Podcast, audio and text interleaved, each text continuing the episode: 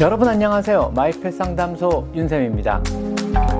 가장 많이 걱정하고 있는 세 가지 문제 턱드름, 헤어볼, 피부병에 대해서 한번 알아보도록 하겠습니다. 헤어볼 예방의 가장 좋은 해결책은 바로 브러싱입니다.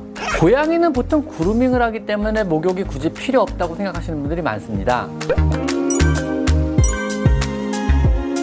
자, 오늘은 고양이를 키우면서 집사님들이 가장 많이 걱정하고 있는 세 가지 문제 턱드름, 헤어볼, 피부병에 대해서 한번 알아보도록 하겠습니다. 고양이 턱드름도 헤어볼도 피부병도 평소 조금만 더 신경을 써주시면 충분히 예방이 가능하다는 거 여러분 알고 계신가요? 그래서 오늘은 이 세 가지 질병에 대해서 사전에 예방할 수 있는 여러 관리 요령들에 대해서 한번 알려드려 볼까 합니다. 먼저 턱드름은요. 한 번도 안 걸려본 고양이는 있어도 한 번만 걸려본 고양이 없다는 대표적인 고양이의 피부과 질환인데요.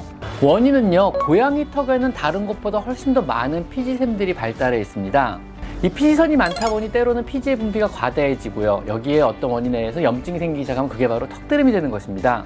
주로 스트레스나 질병 등에 의한 전체적인 면역력 저하, 혹은 오염된 식기에 의한 어떤 감염, 혹은 고양이가 스스로 그루밍을 제대로 못해서 털을 충분히 잘 골라주질 못해서 어, 털이 떡진다거나 아니면 알레르기성 피부 질환으로 주로 다발하게 되는데요. 관리 요령은요 뜨거운 물에 수건을 꽉 짜가지고 핫타올을 하나 만드셔가지고요 요걸 턱에 대고 지물지물해서 충분하게 불려주신 다음에 닦아, 가볍게 닦아주시면 됩니다. 만약에 턱드름이 있을 경우는요 2차적으로 클로렉시딘 같은 저자극성 소독약을요 화장솜 같은 데 묻혀서 2차적으로 한 번 더 닦아주시면 좋을 것 같습니다. 자 다음에 헤어볼 문제인데요. 주로 고양이들의 털갈이 시기인 봄, 가을에 주로 문제가 되고요. 특히 단모정보다는 장모정이 훨씬 더 큰 문제를 유발합니다 헤어볼 예방의 가장 좋은 해결책은 바로 브러싱입니다.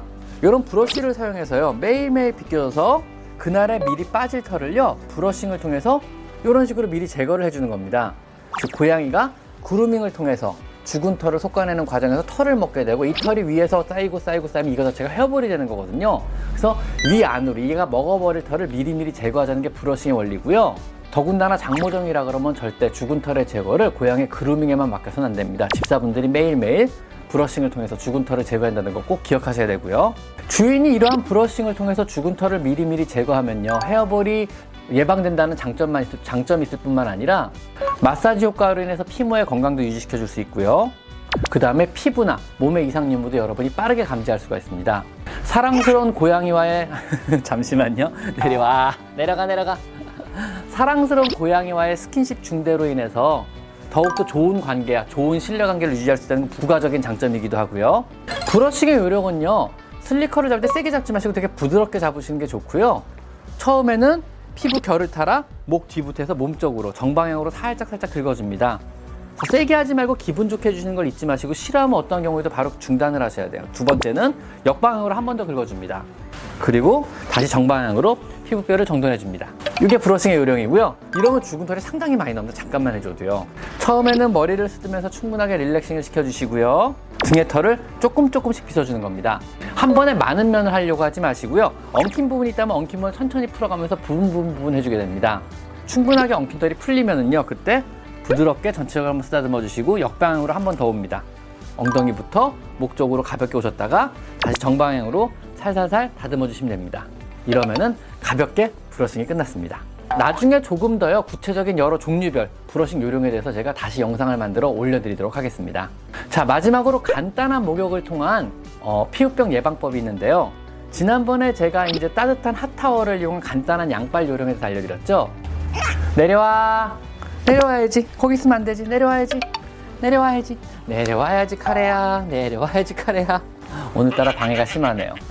고양이는 보통 그루밍을 하기 때문에 목욕이 굳이 필요 없다고 생각하시는 분들이 많습니다.